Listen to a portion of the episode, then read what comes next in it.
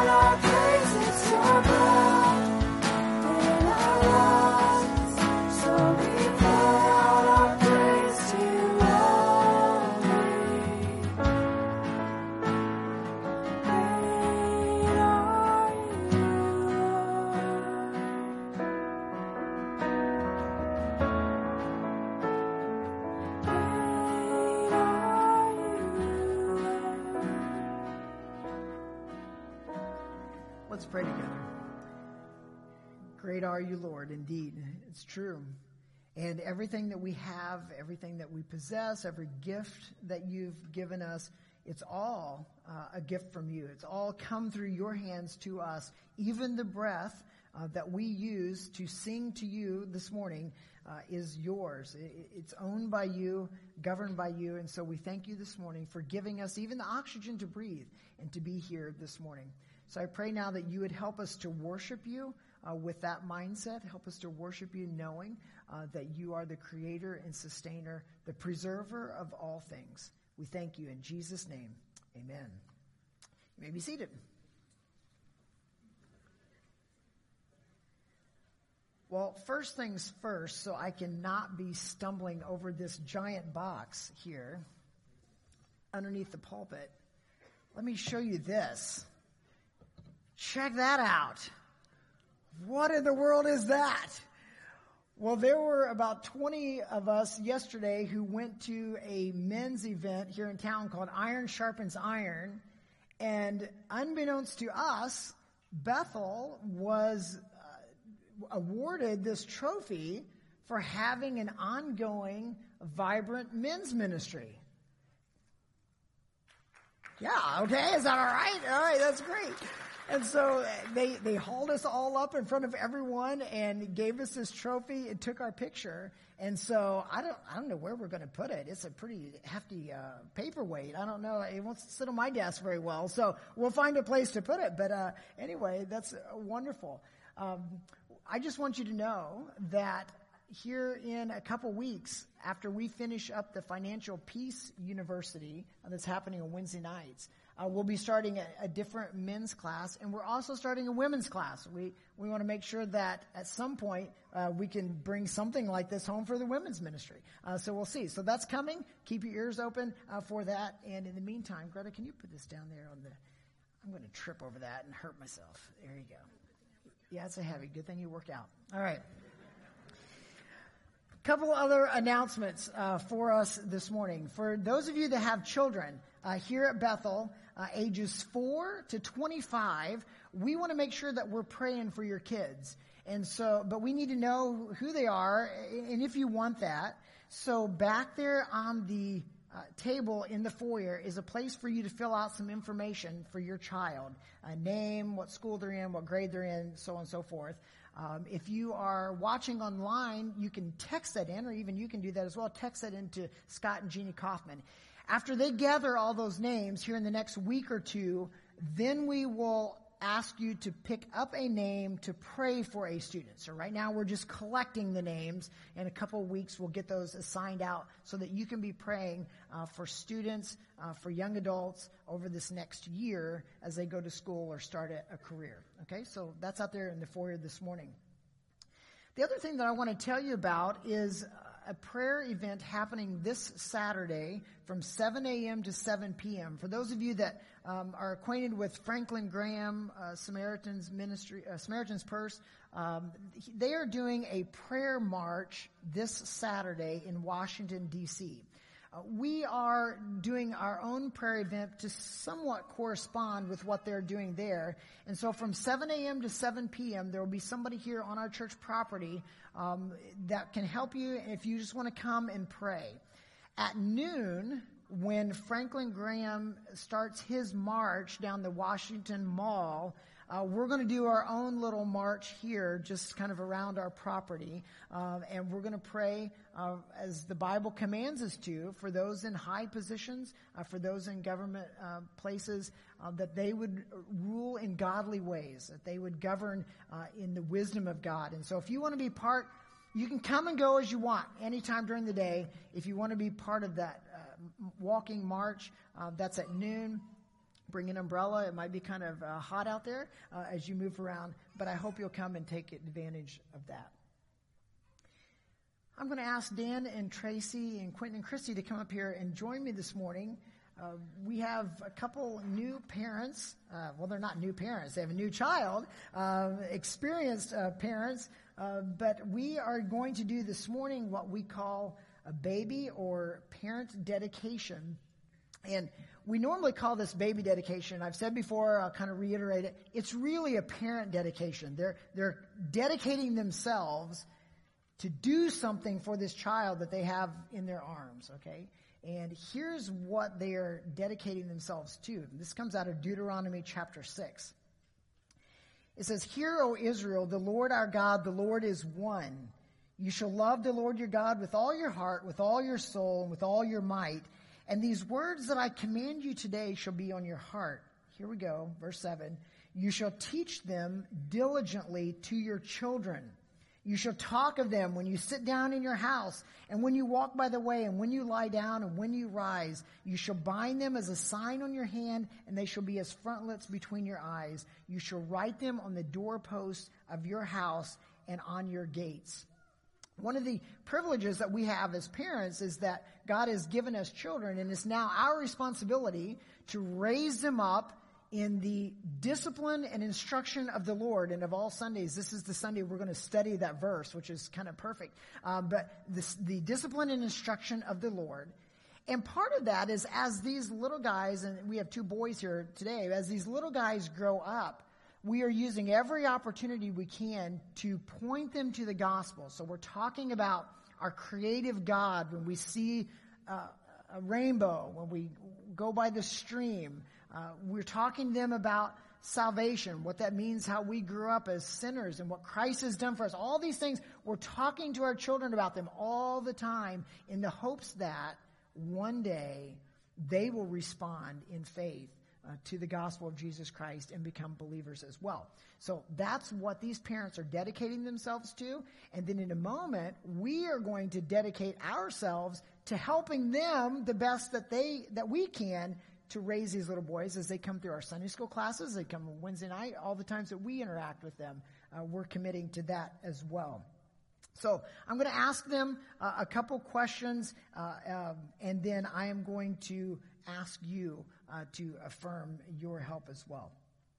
So, by coming forward before God and His people, uh, do you hereby declare your desire to dedicate yourselves and your child to the Lord?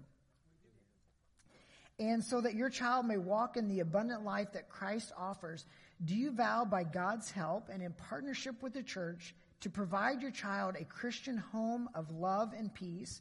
To raise him in the truth of our Lord's instruction and discipline, and to encourage him to one day trust Jesus Christ as Savior and Lord.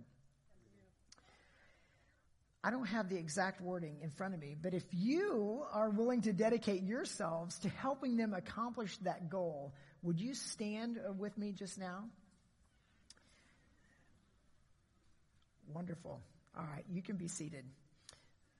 So, this is your team, right? These are the ones that are going to help you do this. So I'm going to ask each of these families to pray uh, for their son, uh, and then I'm going to close uh, with a concluding prayer this morning. So Dan and Tracy LeClaire are bringing Stephen Cole. So you guys can come right on up here. There you go. I'll let you guys pray, and then I'll I'll finish. Lord, thank you so much for uh, the blessing that Stephen is, the addition he is to our family. Um, I pray that uh, you would give us wisdom to raise him and the others right. I pray that you continue to bring people into his life uh, that will help him on his walk. Uh, I thank you for all the people here that stood up uh, to support us today.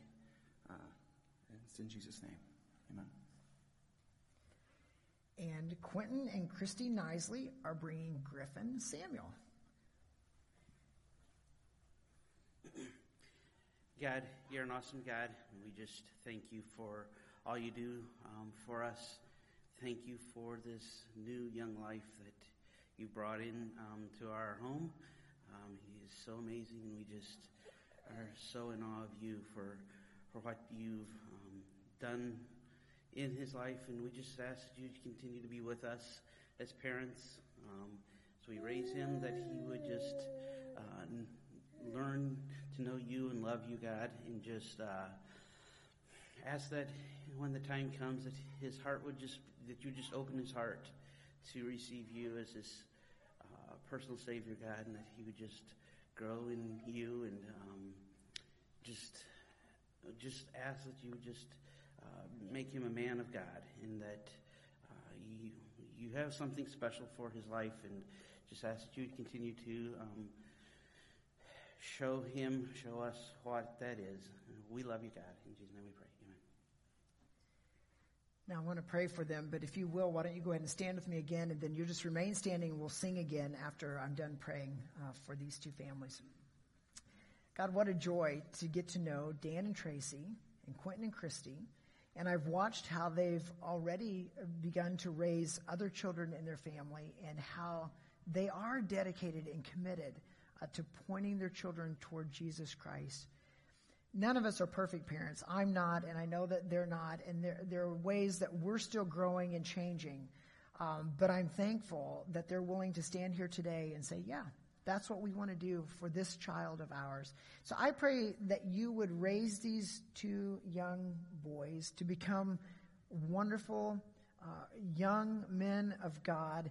And I pray that you would save them at a very young age, that from little up, they would know you and they would follow you and they would worship you and they, they would want everything that you would want for their lives. And I pray that you would use them in amazing ways uh, to make an impact on your world. I love you and I love them, and I pray you'll continue to work in their lives. In Jesus' name I pray. Amen.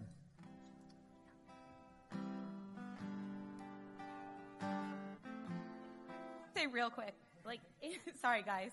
Um, in both of our families, I think Christy and Quentin would agree, but in both of our families, these little guys came in and we already have older kids. And um, I just want to thank my kids, and I think that Christy and Quentin would agree that they've, whether they asked for it or not, they are getting the opportunity to really help us and raise these kids. And they, my kids, I know, and I know you guys' kids have really stepped up to the plate. And so I just thank them for their dedication to helping our kids. Hey, high five to Kate. because she wants to be sure everyone recognizes how much she has given to our family, and she does.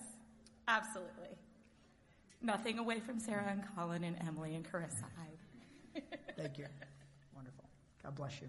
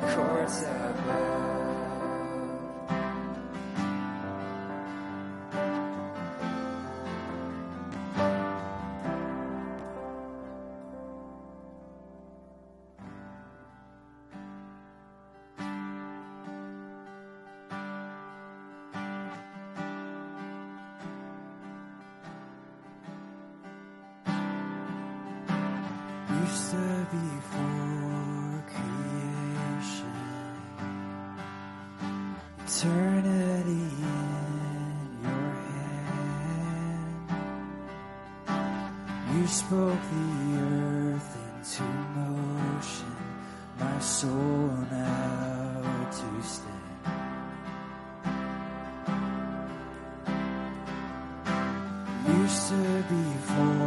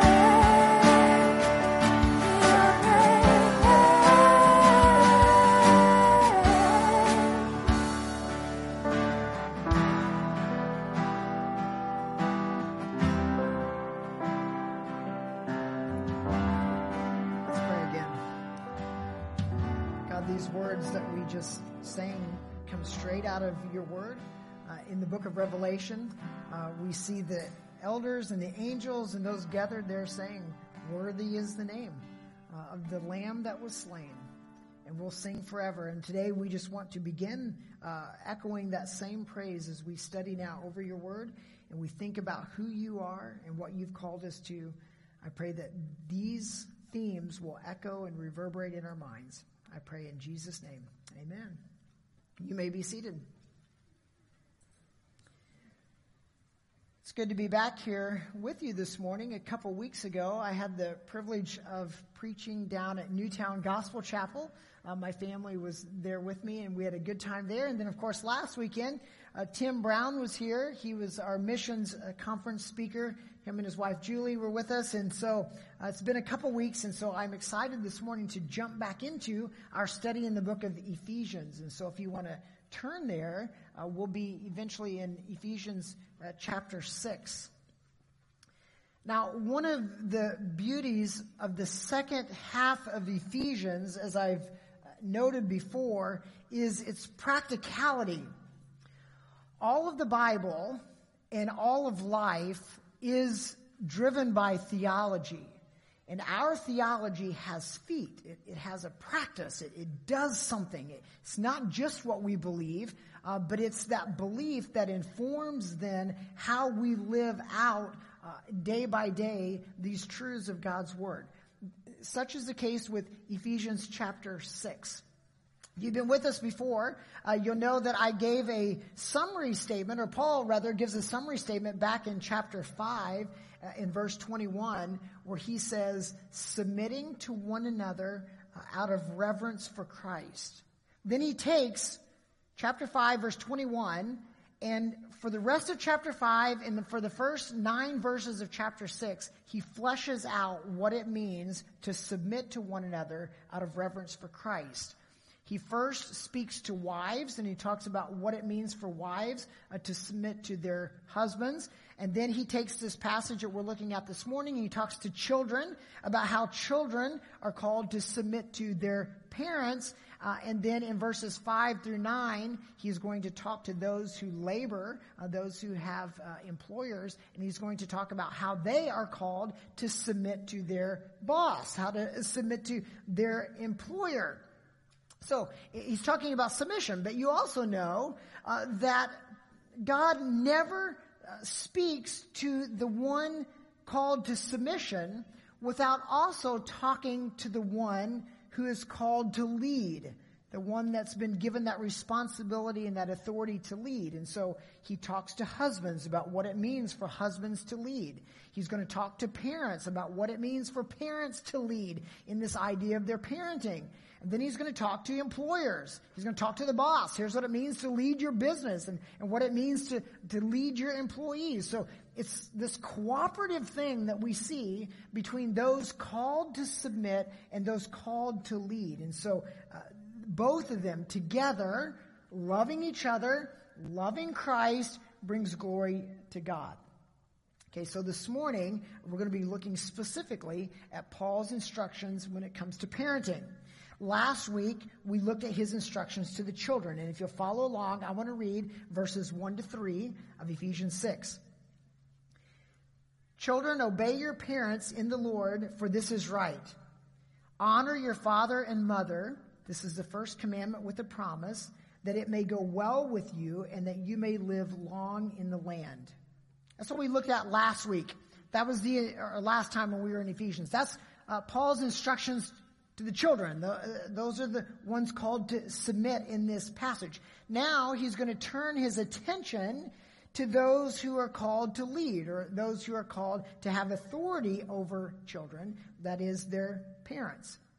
Verse 4 says, Fathers, do not provoke your children to anger, but bring them up in the discipline and instruction of the Lord. We're going to take our the remainder of our time this morning and we're going to unpack that one verse, that, verse 4 verse there. I'm going to lay this out in three parts. If you're taking notes, uh, three parts. I'm going to label them fathers, flames, and faithfulness. Right? and, and we'll talk about what each one of those means. But fathers, flames, and faithfulness. All right, let's start with the first one, uh, and that one's pretty obvious where I'm getting that one, uh, and that is who Paul addresses when he writes this verse. He says, "Fathers, do not provoke your children to anger." Now, why does he address uh, fathers? Uh, because in a marriage relationship, uh, fathers are called to be the head of their family. Uh, they are called to bear the responsibility for leading their family. And in this case, leading in discipline and leading in instruction. That isn't to say that mom can't help. And in fact, mom can help. And there are times when it is only mom. Okay, there are times when a father is not present in this situation. Uh, so moms are called uh, to step into this role. Um, what, what Paul is addressing here is what would be considered the normative. The normative would be there would be a dad and a mom and children. Okay, so in that type of a situation, he's saying, all right, dad, here's the deal. You, dad, are responsible for bringing up your children in the instruction and discipline of the Lord. That is your job. You can't run from it. You can't shirk your duties. You can't blame somebody else. You are on the line to lead your family. You can get helpers. And you have some wonderful helpers in your life. You have your wife that's there. You have teachers that can help you. You have coaches along the way. There's lots of people that can come along and help you. There are people, uh, pastors, people are in the church. But you, dad, are primarily responsible for leading, teaching, and disciplining your children. So what does that look like practically? Well, it means you cannot come home after a hard day of work, throw yourself down in the La-Z-Boy, grab the remote, and then start grumbling about why your wife isn't doing a better job raising these kids or running around like crazy ones in your house. That's your job. That is your responsibility. Your job, I'm going to put job in quotes, your job is not to just go to work for 50 hours a week, bring home your paycheck, lay it on the table, and then everything else fall to your wife. That is not your job. It's part of your job, but that is not all of your job.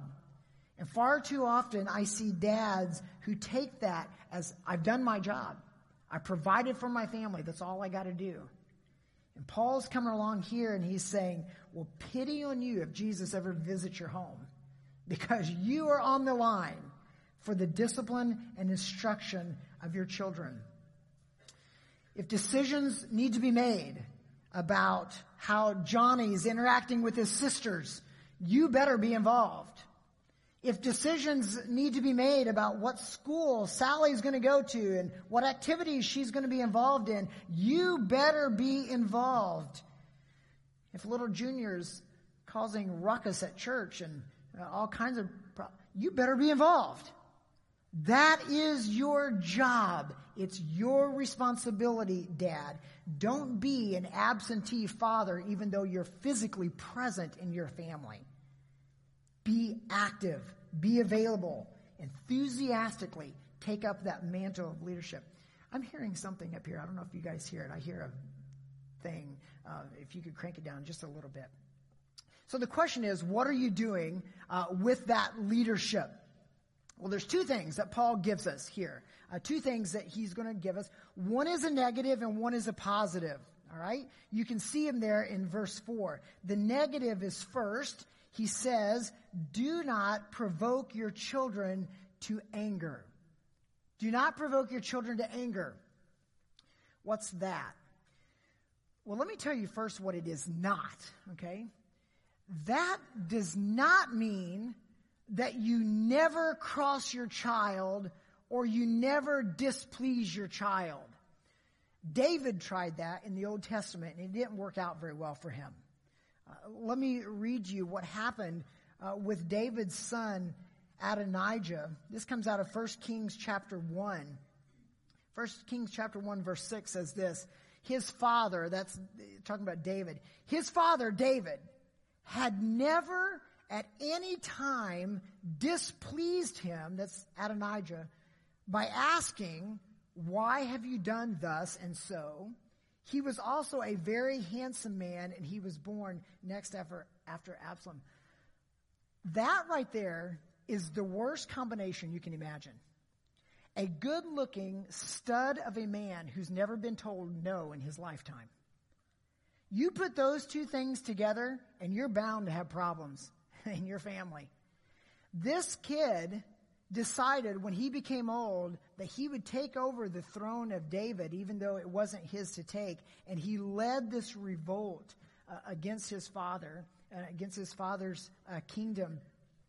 Uh, it, it, didn't go well for him.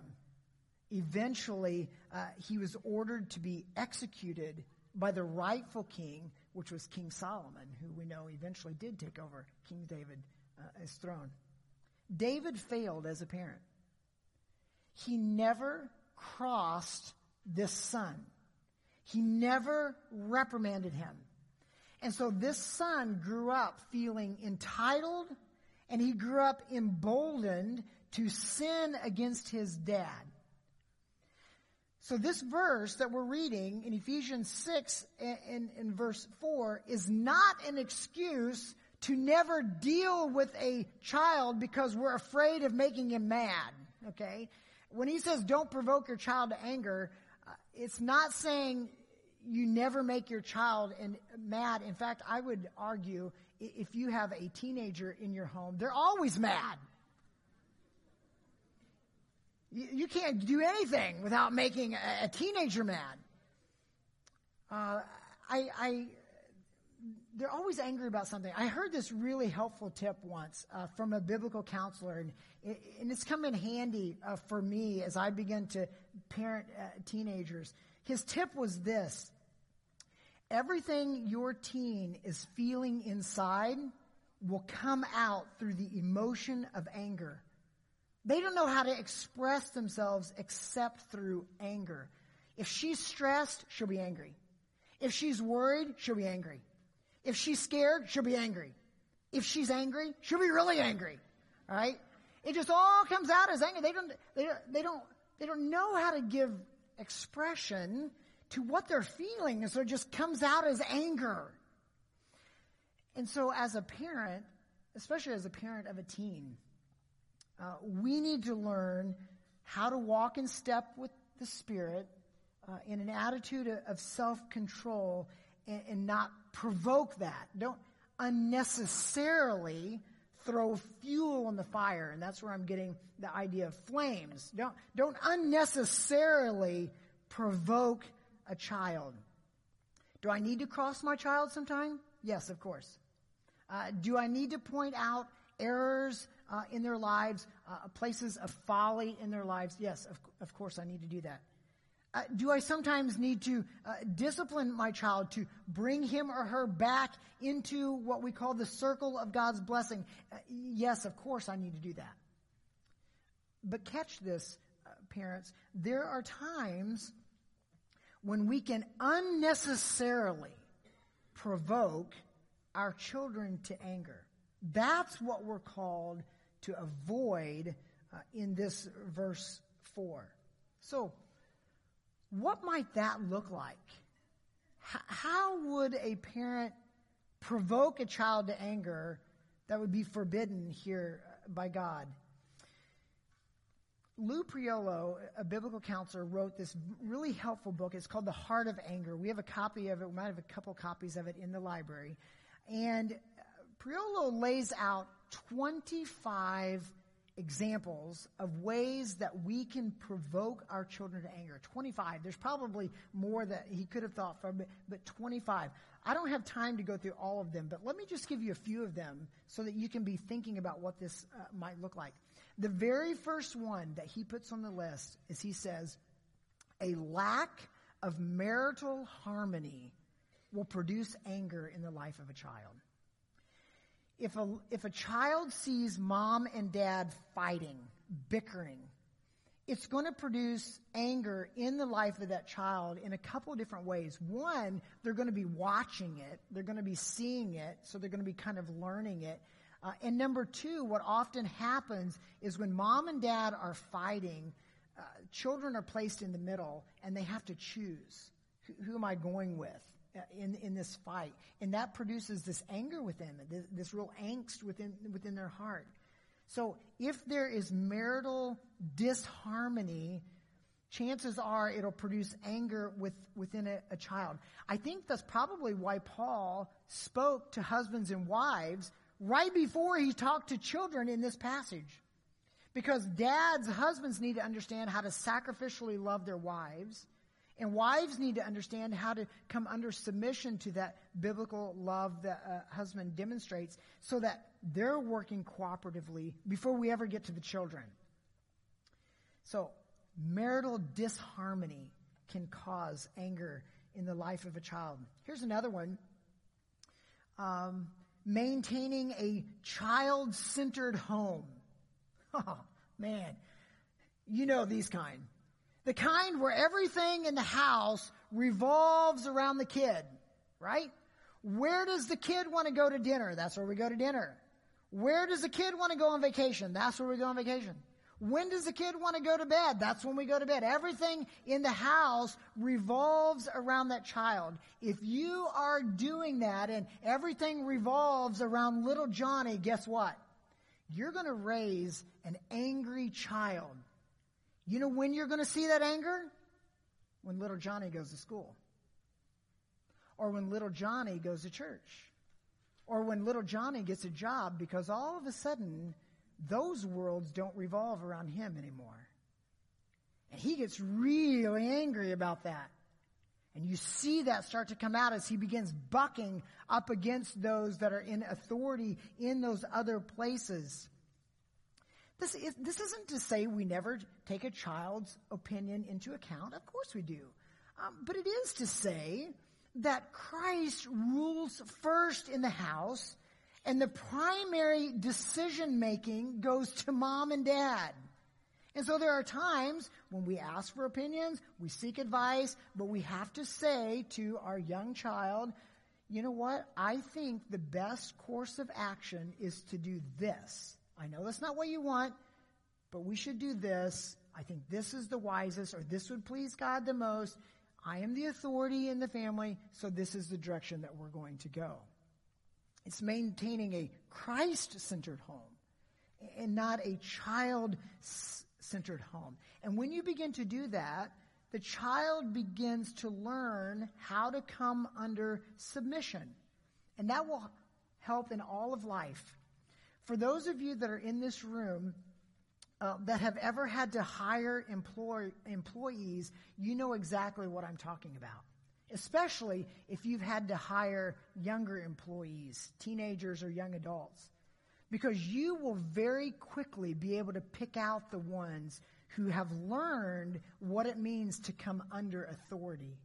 And you don't want the kids that come out of a child centered home.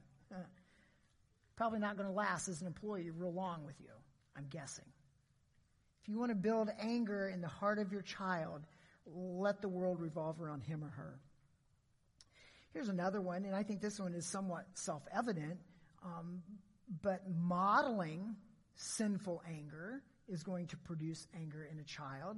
Uh, that one is, pretty clear. How do I know? Well, Proverbs 22, verses 24 and 25 says this Make no friendship with a man given to anger, nor go with a wrathful man. Why not? Lest you learn his ways and entangle yourself in a snare. Guess what? Children imitate what they see. Mom and dad, you are not held accountable for the sin of your child. But if you have an angry child, you owe it to yourself to look at your life and say, Am I modeling that? Are they seeing that in me? Is that where it's coming from? Because if you are modeling sinful anger in your home, there's a, I don't know, percentage, 99% chance your child is going to pick up on that and they're going to do this exact same way.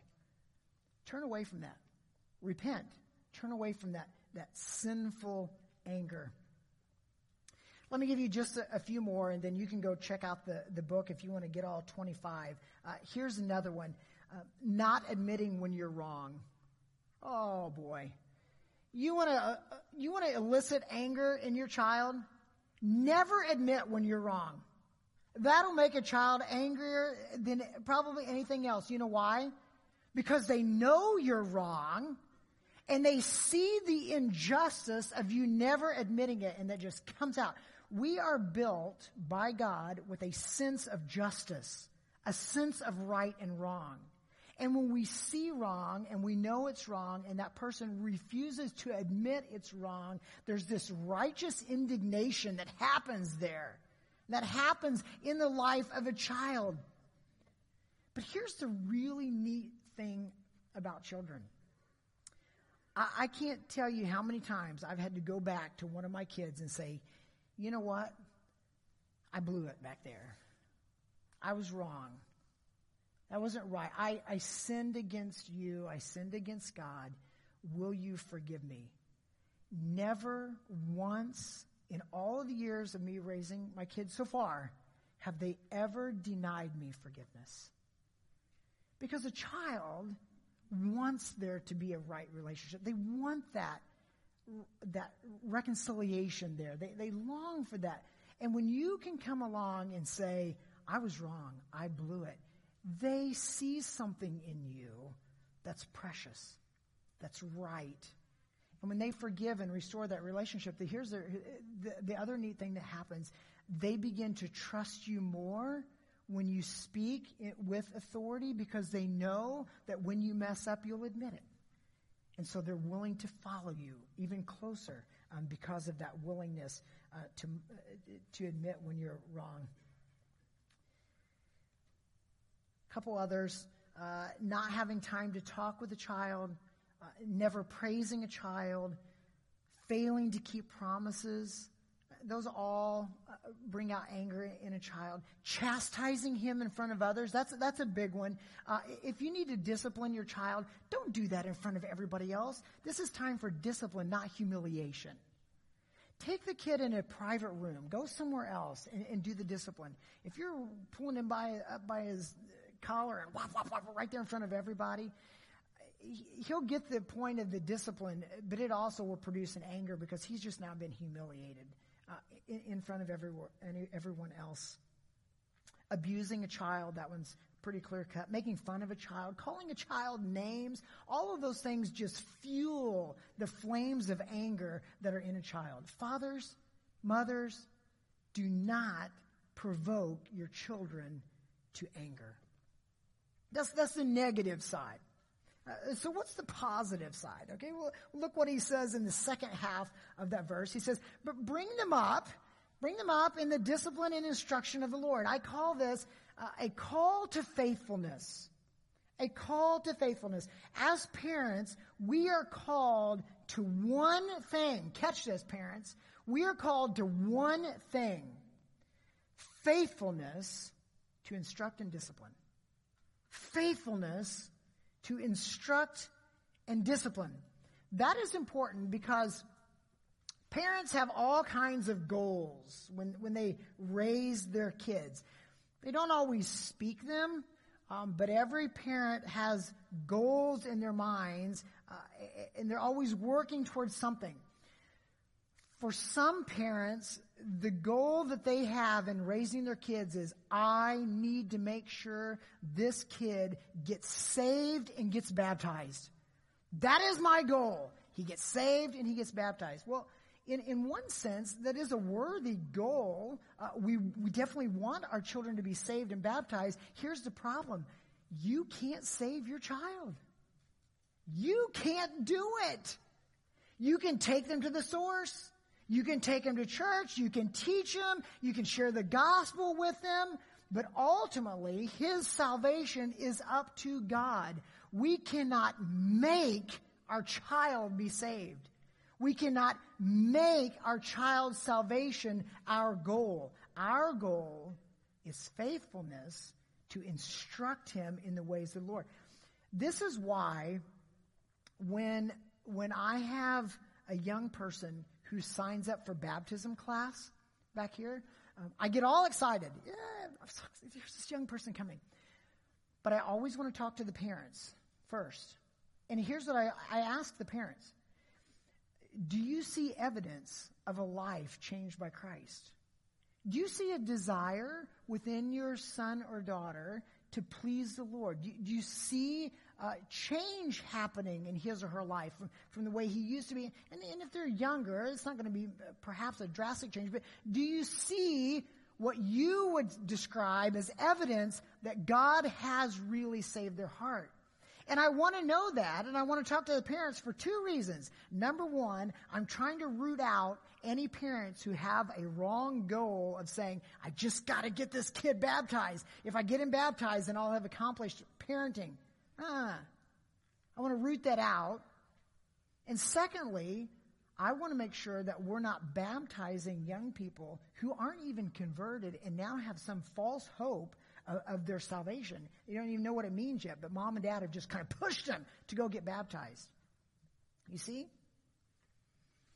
So, if the parents can say, yeah, we, have seen change, we, we really believe this child longs for the Lord, fantastic.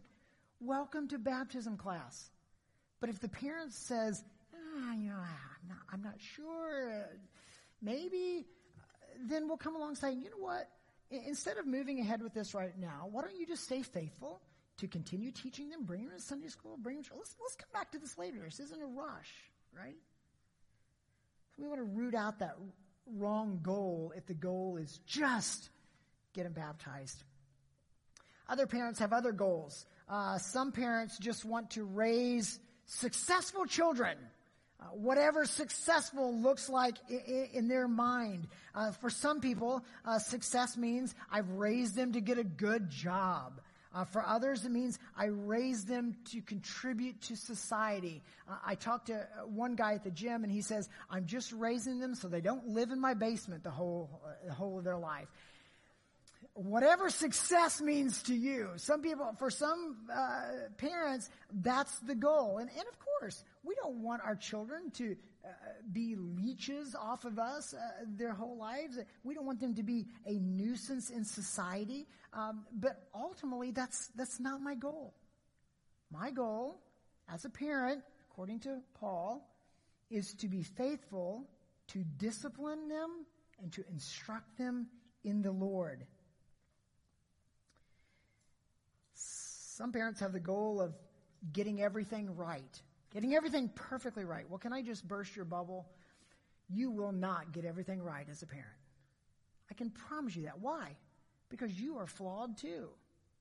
Uh, we're flawed people helping other flawed people, right? You're not going to get everything right. You're not perfect. And you sometimes still sin. And so the goal is not perfect parenting. The goal, again, is faithfulness. Now, hear me on this, okay? I, I really want you to get this. If you can get into your mind, parent, that your goal is faithfulness, then one of the side benefits is it takes all the pressure off. It takes the pressure off. I, I don't have to have the pressure of raising a perfect child. I don't have to have the pressure of making sure my child gets baptized. I don't have to have the pressure of making sure my child is not a failure in life. All I have to do is be faithful in their instruction and discipline. I can do that. I can handle that. God will help me with that, right? I don't have to view my success or a failure by my child's choices. That's his or her choice. I have to view my success on whether or not I remain faithful to instruct and to discipline. That's going to look different as that child grows and ages. When your child is little, it's going to be mostly discipline with a little bit of instruction.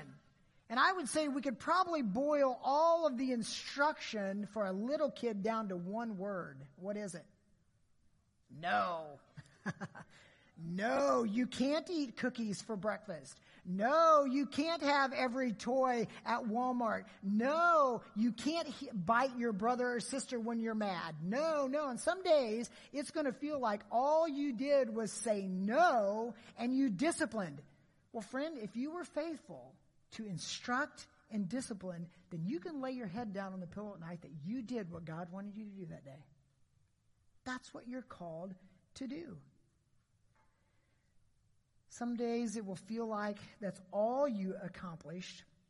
At every turn of the corner, you were sitting your child down. You were taking away privileges. You were spanking him or her. Whatever form of discipline uh, you're enacting. Uh, if you are remaining faithful to instruct and discipline in the Lord, you are doing what God asks of you. And here's what I think is key.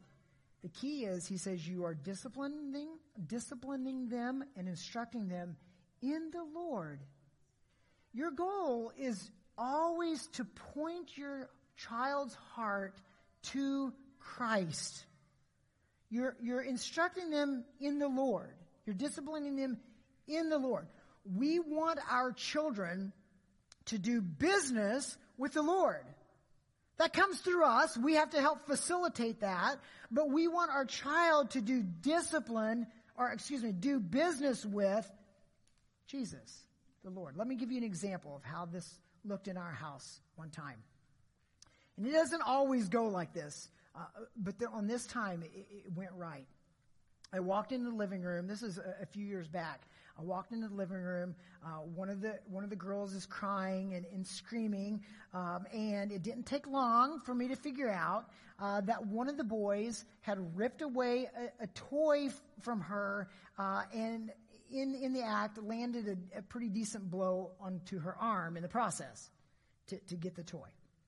So I took the son uh, into the bathroom. That's where we always go uh, in our house to, to do discipline. Uh, we went into the bathroom, and the conversation went kind of like this. I, I tried to have a conversation with them. Son, what happened? Well, I, I wanted the toy, and she wouldn't give it to me. What was going through your mind? What, what were you feeling when this happened? Well, I was mad at her. I, I, I just, I just wanted it for, for five minutes. I was going to give it back. I mean, okay. Well, what, what did you do? Because I want him to admit what he did. What did, what did you do? Like, I guess I hit her. Okay. Why did you do that? I, I, I wanted the toy. I, I, I just wanted to play with it for a little bit. Well, son, what does the Bible call what you just did to your sister out there? Sin. That's right. The Bible calls what you just did sin. Can I tell you something about your heart, son? At that moment when you wanted that toy and you slugged your sister to get it, you were worshiping that toy. Your heart was made to worship, and you wanted that toy so bad, you were willing to go to war with your sister in order to get it. And in your idolatry, and I use these words with my little kids, in your idolatry, you got angry. You sinned against your sister, and you sinned against God. When you should be wanting to please Christ, you fought. I will never forget what my son said on that one day. It brings me to tears. He said, Dad, I want to please Jesus, but I just can't do it. Everything within me, my heart just leapt. Now, I, I didn't want him to sin against his sister, but my heart leapt because I could then tell him, you know what, son? You're right. You can't do it. You need somebody who can do it for you. You need Jesus. You need Him to live inside of your heart, and you need Him to help you to live out what He's calling you to do. I think we need to ask Jesus to help you. What do you think? Yeah. Dad, I think that's what I need to do. You have a Savior who not only died for you, but who is willing to live within you so that you don't have to sin anymore. That's what we want our children to see in our instruction and in our discipline. I wish I could tell you that was the last time I had to have that conversation with that son. We've had a lot more since then. But that's where we want to go. What are we called to, dads? Not to provoke our children to anger, but to be faithful, to instruct them, and to discipline them in the Lord, to point them to Christ. It's as though God is saying to us as parents, You lead their hearts to me. You introduce them to me. You teach them about me, and then you let me do the work that I can only do in their heart to bring them to the place of repentance and salvation. Won't you make that your goal? Why don't you stand with me? We'll ask God to help us.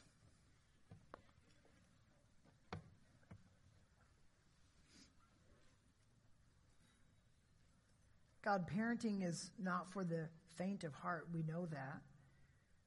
It takes a lot of work, takes a lot of effort, takes a lot of time, takes a lot of energy. But there is nothing more wonderful than seeing the fruit of those labors when you begin doing a work in that child's heart for your glory. God, I pray for every parent every mother and every father who's in this room, and every woman and man who will eventually become mother and father in this room, that we would make it our singular goal with our children to be faithful to this calling. To set our goal in our mind on instructing and disciplining in the Lord, not to pour fuel on the flames of anger in the hearts of our children, but to con- continually bring them back to the person of Jesus Christ so that you can do the work that you do. And whether our child grows up successful in the eyes of the world or not, uh, we don't uh, we don't set our our goal on that. Uh, but help us when we fail uh, to lead in these kinds of ways that we as parents would be quick to repent. We'd be quick to confess to our children and to you, and we would begin keep, keeping on this path of faithfulness uh, for our children's sake. And Father, I pray uh, that as we raise our children in the Lord, and as you do the work that you do, that we would see many, many godly children, godly young adults rise up, take on the mantle of being men and women of God, and lead in this world that desperately needs it. Father, we need your help. We need you uh, to guide us. Thank you for your salvation. Uh, thank you for removing our sin. Thank you for giving us your righteousness. And thank you for giving us your abiding spirit who helps us now to walk in the footsteps of Jesus. I thank you for all these things in Jesus' name. And all God's people said, Amen. God bless you. You're dismissed.